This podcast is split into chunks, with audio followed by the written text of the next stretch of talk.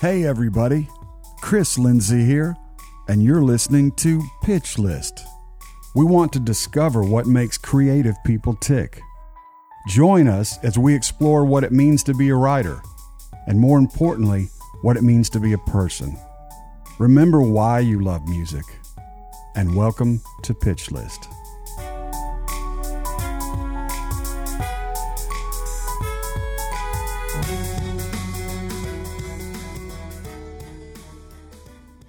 Hey, everybody. Chris Lindsey here, and you're listening to the 50th episode of Pitch List. If this is your first episode, or if you've been listening from the very beginning, thank you. This show is for you, and whether it informs, inspires, or just entertains, my intention has always been to shine a little light on the elusive and mysterious road to a songwriting life. Today, we're talking with an old friend the fabulous Annie Roboff. I met Annie right after her incredible radio run with Faith Hill's This Kiss. The song was a super smash. It propelled Faith to superstardom and became one of those rare country crossover hits when it invaded pop radio and hit number one all over again. Annie's a true pro with a crazy resume and also a very soulful person who always brings herself to the songs she writes. Here's Annie Roboff. So the question was, did you um you had already moved to Nashville when you wrote this kiss? Yeah, I, I lived in Nashville and was loving Nashville and but happened to come out to LA um, for a writing trip and I was hanging with my friend Robin Lerner who I'd known forever. And uh, she had a she has a brother who had a, a house uh, right on the beach of Malibu. And uh, one day she asked if I wanted to write, and I was kind of like, "Well, could we write at your brother's house on the porch, on the patio?" She called him up. He said, "Sure." So we went out and we had uh, one of the Yamaha keyboards that were you could put on your lap and you push yeah. the button, and the and the beat, the beat would go, and within five or ten minutes, the music was mostly written. Not all of it, but almost all of it was written. And uh, and Robin said to me, "That's really good." And I was I didn't get that. It didn't seem to me any different than anything else I'd ever put down. So fortunately, she keeps her uh, tape recorder running at all times, as all writers should. That's always, a great note. Yes. Always keep it going. And I mean, I can't tell you how many times somebody will say, "All right, play that back," and I'll say, "Oh, okay," and it turns out they play the tape back, and it has it's not what I did at all. So, um, so she had it, and uh, Beth Chapman also was out here. So, and we were good friends. So we uh, all got together and finished the song up. Did you um, did you call her and say to Beth like we got this cool thing going. You want to hear it, or how did that how did that part work? Oh, Beth and I were hanging out after that writing session. We just happened to be hanging out. Mm-hmm. Beth was here to uh, to do some uh, shopping for her album cover, whatever album she was working on at the time. And so she said, "What'd you do today?" And I played it for her. She goes, "I love that. That's fantastic." And you know, uh, sooner than later, we thought, what a great idea, let's bring her in. And she, uh, she contributed a lot uh, to the song, a lot. Wow. And when we discussed this before, um, you'd said your original demo was R&B. Right. When, when you did it on the Yamaha with that little puny little drum loop or whatever, it seemed like a, a a song that would be good for Brandy or somebody like that. And it, it was very synthed out, like you know, in a very rhythmic R&B guitar way, and it worked. It worked. We just didn't have any uh, l- luck uh, pitching it. I don't want another heartbreak. I don't need another turn to cry. No, I don't want to learn the hard way. Baby, hello Oh no, goodbye. but you're dropping like a rocket, shooting straight across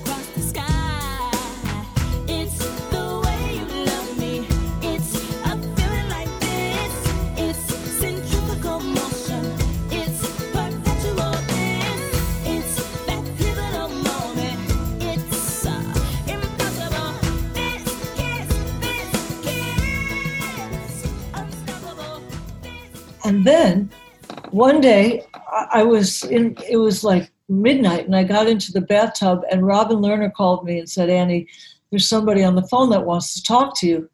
And I was like, "Okay." And Robin said, "Go ahead." And the woman says, "Hi, it's Bette Midler," and I thought it was a joke. I mean, you hear songwriters tell these kind of stories all day Yeah. long. I thought it was a joke. I thought it was a friend of ours who was making the joke, and I was like, "Yeah, yeah, yeah, yeah." And I'm splashing around in the bath, you know, and uh, my Robin goes, "No, Annie, it's it's really Bette." And so I like I froze in the bathtub, and uh, she said, "I love that song. I want to cut that song." And we said to her, "Well, Bette, we sent that to you a year ago, and and Faith is cutting it, but I'm sure it won't go pop. So you can cut it pop. It's fine. You can cut it pop."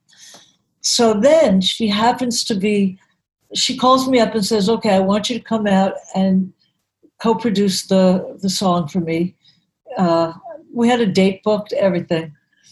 And on her way to LA, she flew out with uh, Gary Borman, who was who's a manager and was Faith Hill's manager at the time, Mhm. and said, "Don't touch that song. That song. We have big plans for that song. Do not touch it." So, Bette never got to record it, and then uh, when there was a behind the music, they were doing the divas for VH1 or something like that, and uh, Brandy said to um to Faith, "I wish I had had that song. I would have loved to have cut that song." And of course, we wanted to say, "Well, you did have that song," Wow. but you know, it's just we were very lucky because Faith was the perfect person for it. Um, it established a great relationship with Missi Gallimore, who all of us know is a great. I mean, she has her own company again now, but was one of the great song, uh, you know, A and R people. She just got all the songs for Jo Dee and Faith and Tim, and you know, we can go on and on and on. Yeah, she's an she's and she's an amazing. She well, first of all, Missy loves songs. You know, she has a passion for them. She really loves songs, and she's great at picking them. You also told me something a while back. You we were talking about this. So when you switched the demo from R and B to a guitar-based demo, Right. talk about that and how that sort of changed it. Well, I just thought let's put it all on guitars and uh, let's jangle the guitars. You know that beautiful arpeggiation Mhm. sound, and and people can can think of it. Uh, it's all over records, but you can think of a Mary Chapin Carpenter record. But there are tons and tons of U two records, and eh, you know it's a, Yeah. a certain thing. And and the minute we did that, the song came to life in a whole different way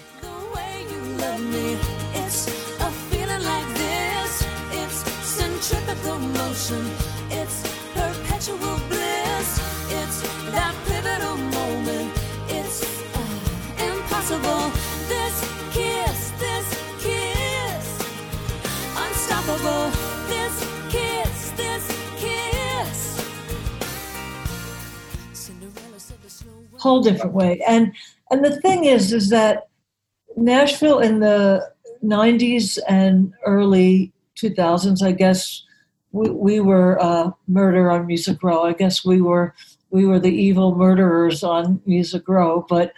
Um, it, it, it, it was perfect for everything that we had been trained to do because I loved acoustic music. We all loved acoustic music, but a lot of us were pop people and but a lot of us were much much rootsier than pop people, and we we felt more of a rootsy, earthy kind of thing going on, and that wasn't really uh, there wasn't a space for that in Los Angeles at that time. There really wasn't, and uh, so we all went to to Nashville, and so when you had a song like this Kiss with the jangling guitars that's really who we were. It was like it took for me. It took. I mean, I did.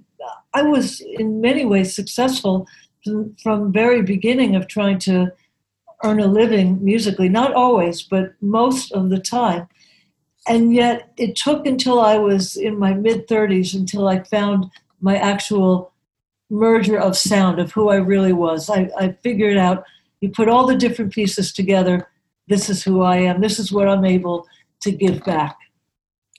Yeah, I love that. And you reminded me of things I had forgotten about. Murder on Music Row was one of them, and I think um, uh, Amy and I and some of our that we were we were part of that too. Yeah. Of- Oh yeah, of but you know it's so great to hear what you said because it's true we were rock and pop people but we weren't really what we were doing wasn't going to work in la and we all did have an organic nature to what we were doing and in the middle of it i remember, I remember reading those articles and there were people that said sort of nasty snipey things about the song Oh, yeah. and I remember thinking, well, you know, people like this. I mean, it, it's like selling a lot of records. So, I mean, why are you mad at us for doing something that people like? I mean, it's not up to us to decide what people like. We're just, you know, we're doing what we love and people love it. So, what what else would you have us Well- do? I'll, I'll, I'll give you a perfect example. I was on. I was in the Caribbean one day, and I was in, going into the water, and there were these ten-year-old girls about thirty feet ahead of me, and they're going, "It's the way you look, it's a feeling like this." And they're ten years old, and I'm like, I swear I know that song. I've heard that song somewhere, and finally I realized it was this kiss. And I went up to them and I said, You're not going to believe this, but I wrote that song. And they ran out. They were like, Oh, somebody's trying to kidnap me or something. But Stranger danger. the point is, is it's not up to us to decide, like you say, what's a hit song. Ten year olds, that's where that's where that's the the crux. And uh, we weren't pushing anybody out. It's not like somebody else was making great music and we were like getting rid of it. People things go in their eras and their stages, and there's always room for everything. And we were doing what was of our generation, and that's we we did the right thing. I mean, Yeah. Yeah. and it wasn't more country or less country. Also, the the the it was a much more globalized world in the 90s than it was in the 60s and the 50s. Uh, it was a whole different world. You can't bring it back. So we, I guess, we committed murder, but what can you do? yeah what can you do and also there are still you know there were always great country you know traditional country records that people there were uh Lee Ann Womack although she had a giant whatever popish hit always made incredible country records and they were always there for anybody who wanted them Incredible country records, and Sarah, yeah Uh, she made great country records, and a lot of people did. And, and you know, like Harlan Howard wasn't getting cuts. bec- uh, They weren't going like into the ether. They were going on people's records. Yeah. You know, so people were all kinds of people were still getting cuts. It, a great song is a great song. You cannot keep a great song down. No, it's so true, and it's hard when you're starting out. It's hard to, uh, for me. It was hard. To, I'd be like, no, no, I've got great songs. If somebody just heard them, or if the right person heard them, and that is somewhat true. I mean, you do have to have someone hear it, but a, a, a smash, a, a legitimate hit song will work its way through because everyone involved wants to be part of it and share it somebody wants to give it to that A&R person or that artist because they look good bringing it. So Right. It, I always try to give that advice to younger writers. Just make something great. Something will happen. I promise something will happen. Yeah, and be ruthless because I I, I love music. I, I, I happen to have enough talent to to be able to make a living doing music. I'm lucky that I have enough, right? Mhm. But I love music, period. And I, I'm just as happy listening to a hit song that you wrote than a song I wrote. It makes me equally happy. You know, matter of fact, it probably makes me happier to listen to a song you've written, right? So when I'd hear my songs, I was very ruthless with them because I, I didn't have an ego investment as to whether or not my song was better or worse. I just knew eh, I would know when I wrote a song, is this as good as those other three songs that I love? And the answer was either yes or no. And you know, up until a certain point, the answer often was no. But when it was yes, then I knew not to stop because uh, because I'd been ruthless with myself, and I knew that a, you, you, a, a great song is a great song. When I first moved to uh, Nashville, uh, "God Bless the Broken Road" was a big, uh, not a big hit. It was a quasi video hit on CMT with a, a a a woman. I forget her name, but it didn't go anywhere. And I remember going up to both Marcus and Jeff and saying to them, "That song's going to be a huge hit somewhere. It's just too, it's too good a song. It's too huge." And I used to try and pitch it for them in LA to an R&B group or whatever, and nobody ever got it. But then, 13 years later, Rascal Flatts got it, and Yeah. And Mark, Mark Bright. I think Mark Bright had loved just you know loved this song and had pitched it to several of his acts, and then finally found one of his acts that wanted to do it. right. So I mean, you can't you can't keep a, a great song. No, Yeah. you know, um, I want to go back to one thing because I think it's worth talking about, especially for people starting. This Kiss was a giant international hit. Okay, you you did that on a little hundred dollar Yamaha beat keyboard, right? I think Well, that, yeah, not the final demo, but yes, it was. no, very- but the creation of it. yes, It yes, to show you you do not need fancy studios, fancy gear, anything. That's something you could have bought at Walmart for 85 bucks and carried out and put four D batteries in it. correct, correct. And you know, somebody once told me Babyface is a whistler. He said, you know, he can't play piano like you can play piano. He's a whistler, but he knew songs. He had his guitar and he Mm-hmm.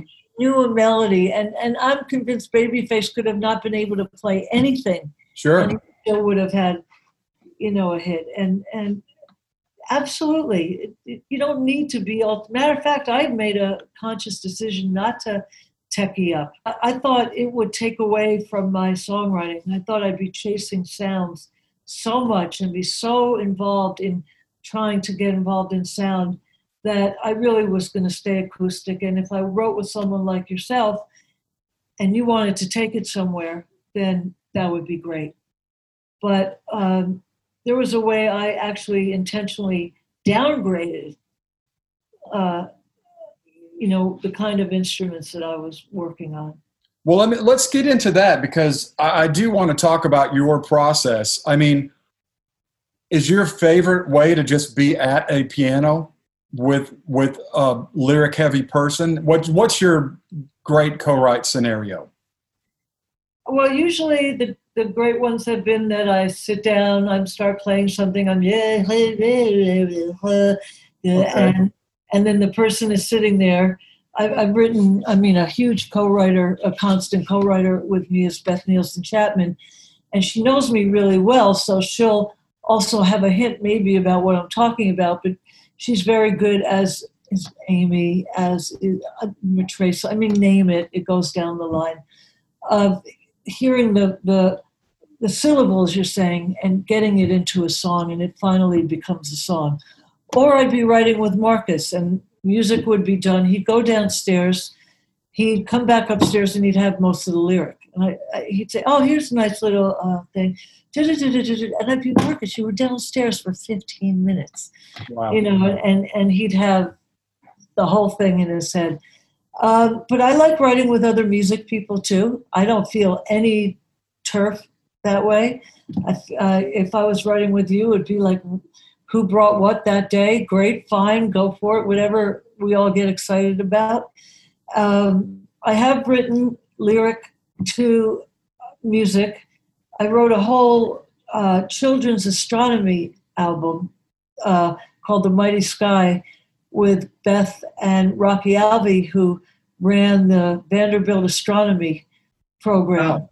And uh, it was nominated for a Grammy. And we wrote the whole thing with uh, Rocky first giving us the music, I mean, the lyrics, and then we wrote all the music to the lyric. And then Beth had her own song that she she did a couple of her own songs where she had both the music and the lyric. But uh, uh, that was the first time I did a major project going from lyric, and it was great.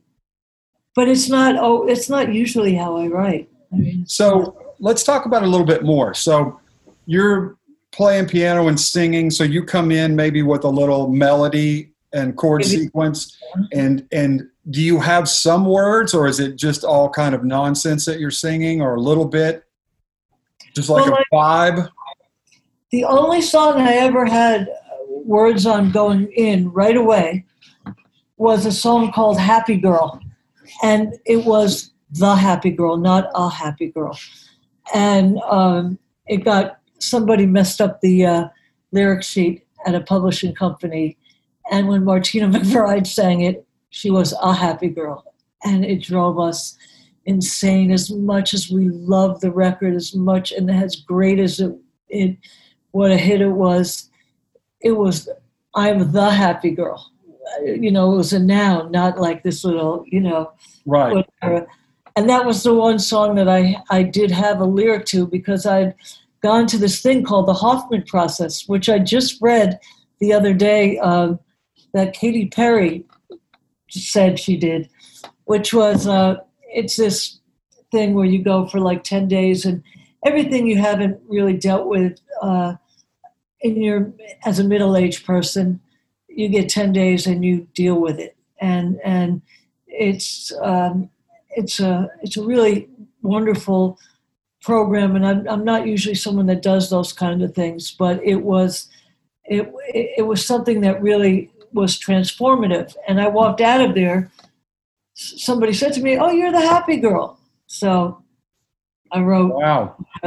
then my first lyrics were like, I used to live in a shotgun shack with a da da And then Beth took that and said, okay, I used to live in a darkened room, you know, and, and she took it. With this kiss, I think I had a, uh, I didn't have the title at all. Um, it was, uh, I had nothing, but then I think what came out was, baby, hello, oh no, goodbye.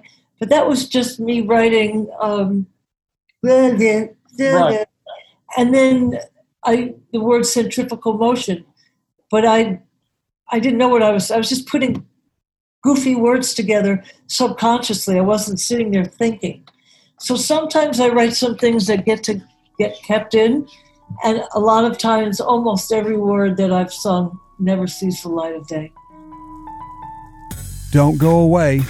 Pitch List will be right back after the break.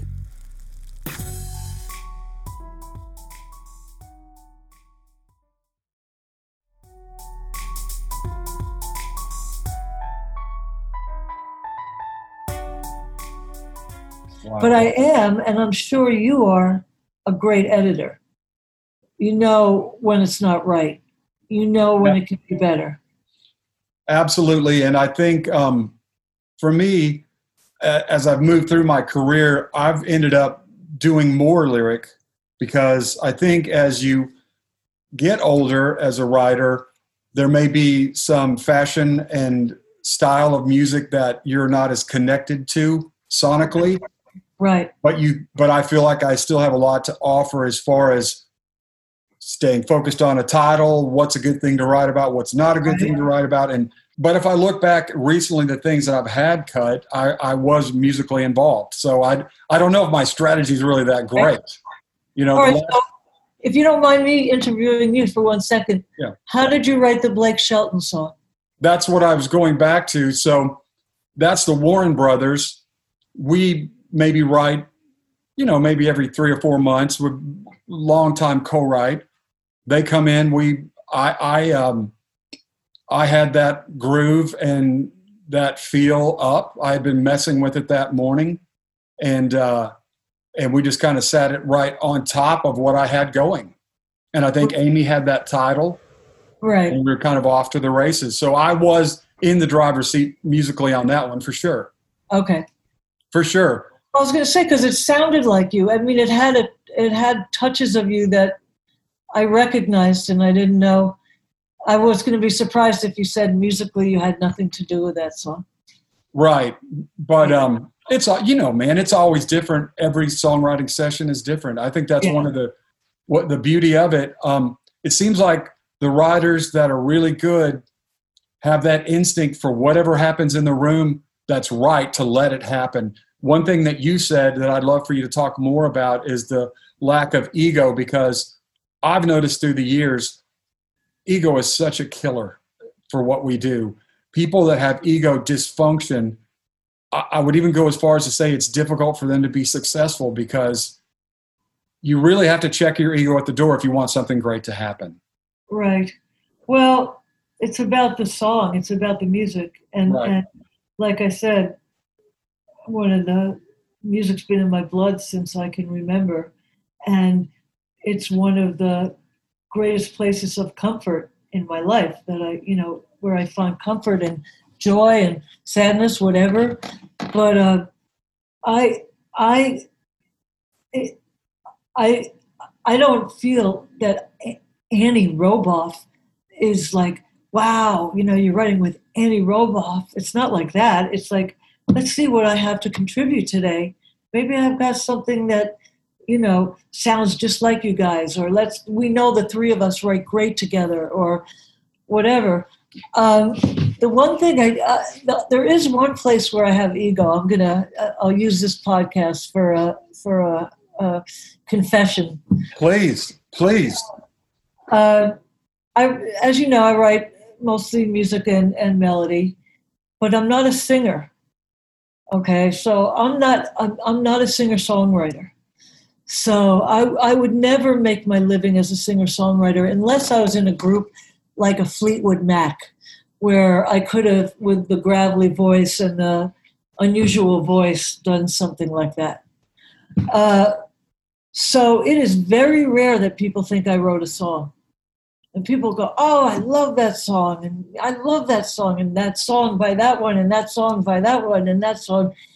And I have to just really keep my ego in check because most of the time people either figure I didn't write the music or don't know that I'm a writer on it at all. So you really have to make sometimes some really deep decisions with yourself, you know, some agreements with yourself, you know, where is your ego at? Because I don't, I, I, all I really care about is creating something that's awesome. That, no ego. Once it's created, uh, I've had to learn to kind of uh, accept that sometimes I'm not known as the person, as one of the creators. Right.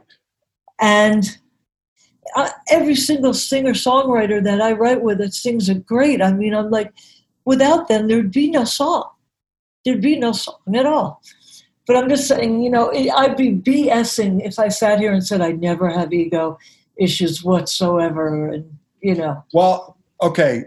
I love that we're talking about this because I, I gave that big speech about the ego thing and I identify. And I, so I think what you're saying is we don't want it in the room, but it's not necessarily bad to do some branding for ourselves outside the room. And I have very similar experience of, and I think for me in the beginning, I was having a lot of hits, but I was also working with writers that were very charismatic people with huge voices and profiles, like Amy, like Hillary, Brett James, um, and Troy Verges. Now was more like me. We're in there. We're not, you know, we might be the more shy people at the party. right. And I did get my feelings hurt more than once because I was like, I wrote that too, you know, that. Right. But I think your take on it's dead on. You don't want that in the room, but it doesn't hurt to brand yourself outside the room as, you know, because it is a business and people need to know what you did and, and what you're capable of. Right. And it's not easy to brand because, you know, you can have articles written about yourself here and there, and that's great.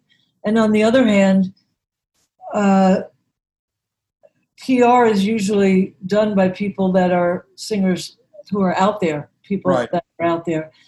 And um, there's a uh, famous story that uh, Lenny Kravitz never used to say. that he wrote Justified My Love with. I forget who the woman is, but he wrote that song with another woman and he never mentions her, Wow. ever. And I would have thought that just Lenny Kravitz wrote Justified My Love. Yep. And that's not true. There's And- a lot of those examples. We could go on. There are a lot of those examples.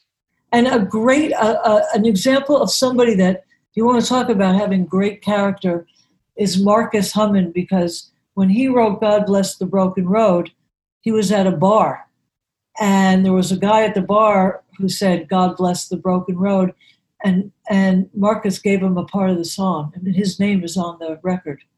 Wow. Just some dude. right. He heard him say that, and he gave him his due. And and uh, I noticed that Beth always says, "I wrote this song with this one, with that one, with this one, with that one." But I'll be at the uh, uh, at the uh, Bluebird singing with Beth, and we did uh, this kiss. This was just about a year ago, and somebody said to her, "Beth, thank you for that bridge." And Beth said, well, I, I didn't write it. Annie wrote it. And then he looked at me. He was like, "Thank you for that bridge." You know, and I was like, "Okay," but Yeah. you, just, you just have to come to deal with a certain invisibi- invisibility and come to terms with it. And I think that's an important thing for uh, for songwriters that aren't artists to to know. And you're right to brand yourself, to get your PR where you can get it, whatever.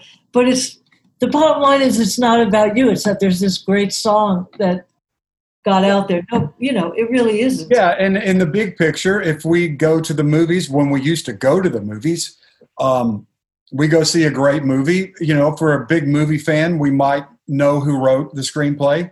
Right. If we're not, we don't really. And I think you know that part of being a writer is that you are Correct. not, you know, you're not you're you're not supposed to be seen. Really, That is You- correct. that's part of the gig but i have felt what you talked about you know i've got a, a friend that there was a huge 80s rock band and i will not say the name bon jovi um, they this is not personal because they're both great guys okay but um, there was this running deal when they were having all those hits like you were told going in by i think i've got this right i want to make sure but I'm pretty sure you were told going in by management that if you had co-writes on this record, you were not going to be listed on the record in any way. So Really? if you go into B, if you go into BMI or ASCAP catalogs, you'll see these other writers tagged on, and they weren't the only band that did that. So um, I always remember thinking, now that's going too far. You know, Right. Or how about this one? Artists taking people's publishing for the right for them to get on their record. I won't name any names, but I really won't name any names. But Yeah. You couldn't get on their album unless they took 12% of the album cut. And then if it was a single, they took 50% of your share. I Yeah. mean, but again, that shows you how much you and I, we have to love music because nothing will stop it. Nothing will stop it. And, and you just have to be between yourself and God in a sense of you humble yourself for the just because you have the grace to be at a place in a certain amount of time at a certain place. We are so lucky that we've been able to contribute what we have. We are Yep. so lucky, and we've worked our arses off for it, and we've uh, we've managed to carve out excellent careers, and I'm very grateful for that because it easily could not have gone that way. Oh, I I talk about that all the time. One, I told Aimee the other night, our big biggest song was "Amazed," written in that same time period. Right. Aimee invited me. We were not married at the time. We were co-writers. Invited me. She was no, notorious for booking a session at County Q and then having no songs. So two days before a session, she's like, "I need three songs by Friday," and she calls me up like on a Wednesday night at five o'clock and says, "Can you come tonight at nine and help me write a song for this session?" Well, I could have easily said, "I'm tired. I wrote already today," you know. Right. Right. But I went, but but I could. I mean, it, it would have. It was 50-50. and had I not done that, I could be doing a totally different thing now. And you know, who knows? But man, say yes as much as you can. say yes. And I hear someone, uh, an artist, I will name their name, but when I was at the castle, I used to hear Keith Urban play. This was way before he was Keith, Keith Urban, before he was even in the ranch. But there was this guy playing banjo. I couldn't believe what I was hearing. It was when you're with a master, it's a whole Mhm. other level. You you know, you're in a different kind of presence.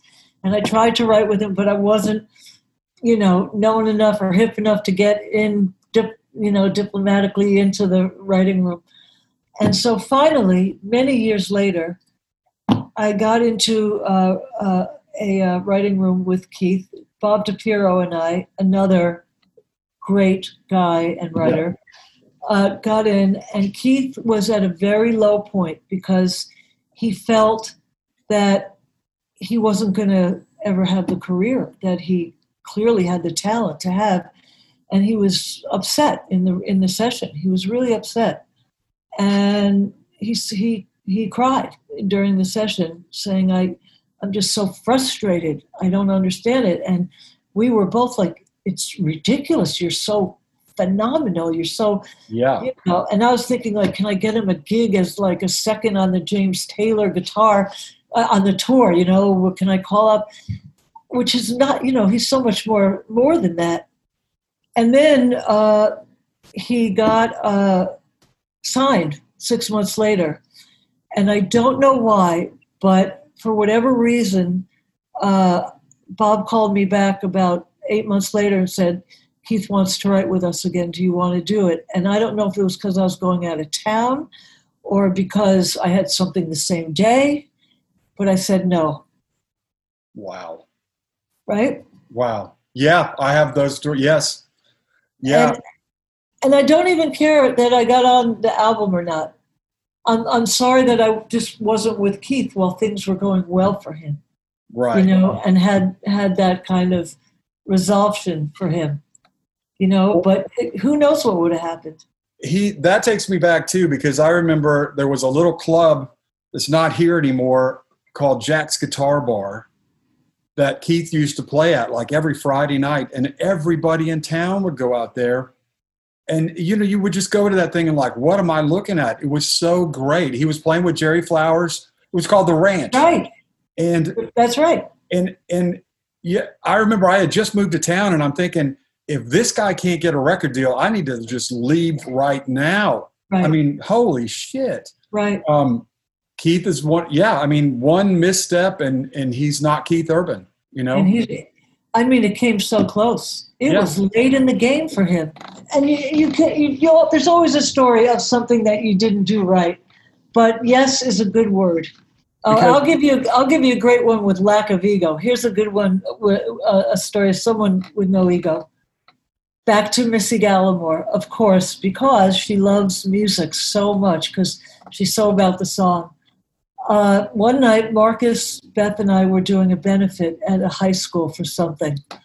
And there was this 14 year old in the back and uh, uh, off stage. And Missi said, Watch her, she's going to be huge. And it turns out that that her was Taylor Swift. yeah And they Taylor Swift had been signed to Missi and Byron. And Taylor didn't like the way it came out. And I said to Missi, Do you regret that? Like, does it drive you nuts that you could have had Taylor Swift? And, uh, and she was like, No, because it, we weren't the right fit for her. right Didn't even flinch. Didn't even, wasn't like, like, you know, I can't believe nothing. No, because we weren't what was right for her. and it's true it's true what she said Yeah. there's always the one that got away but what i love about this conversation is say yes say yes as much as you can you have to have a life and you have relationships you have children and those are the most important things but i say say yes more than you say no and you know if something doesn't work then don't go back you know Yeah, I agree. Uh, when you write a song and you have three people in the room, is it an automatic divide? Because one thing that I know helps with the ego is if you're in the room, I don't care if you say the dog and that's all that makes it. you get a third or a half. The Nashville way traditionally has been equal splits. I would never go for weird splits. I think it's a bad vibe. I Bad think vibe. it creates tension. I I think it'll make a muse run out of the room with its hair on fire. Yeah, I agree. I agree. I've gotten calls from artists saying they only wrote this little bit of the song. Are you sure? And I'm like, third, third, third. Yeah. Period. I've heard the older writers when I came into town call them word counters. Right. And, they, and they would always say they would always say it pretty negative, like this damn word counter came in from That's LA. right. And Right. the, the older country writers that I learned from, that was a that was a no go. Agreed. Agreed. Well, Annie, I'm going to wrap it up. This has been such a fantastic talk. Yeah, it's been great. And then I have one other thing. We have a really quick thing we've been doing. If you don't mind, it's called the lightning round. Oh, Can I- sure. Can I? And I'm going to ask you like nine questions here, and it's just like either or or yes or no. It's just about about your writing process. You got it. You ready? Yeah. Guitar or piano? Piano. Track or instrument in the room? Instrument in the room with the track. Right on. Uh, handwritten notepad or computer? Doesn't matter. Bridge or no bridge? Usually bridge unless the song doesn't want it. Words or music first? Music. Morning or evening writing session? Uh, usually morning, but I've written some good songs in the evening. And your favorite writing snack? Popcorn. Popped. Popcorn that you pop yourself. Awesome. Annie Roboff, thank you so much for being on Pitch List. Chris Lindsey, thanks so much for having me. It was a blast. It was. It much really was. And send my love to Aimee. Tell her I, said hey. Okay, awesome. Bye, Chris. Thank you, Annie, for doing this. Okay, see ya. Thanks for listening to this episode of Pitch List. To hear songs written and or recorded by today's guest, check out this week's playlist by finding us on Spotify at Pitch List Podcast. If you enjoyed today's show, please subscribe to us on iTunes or your preferred listening platform. And if you want, feel free to leave us a five-star rating and review. For more exclusive content from this week's guest and more, you can visit our website at pitchlistpodcast.com or follow our social media pages on Facebook, Instagram, or Twitter. Thanks again for listening, and we'll see you next week.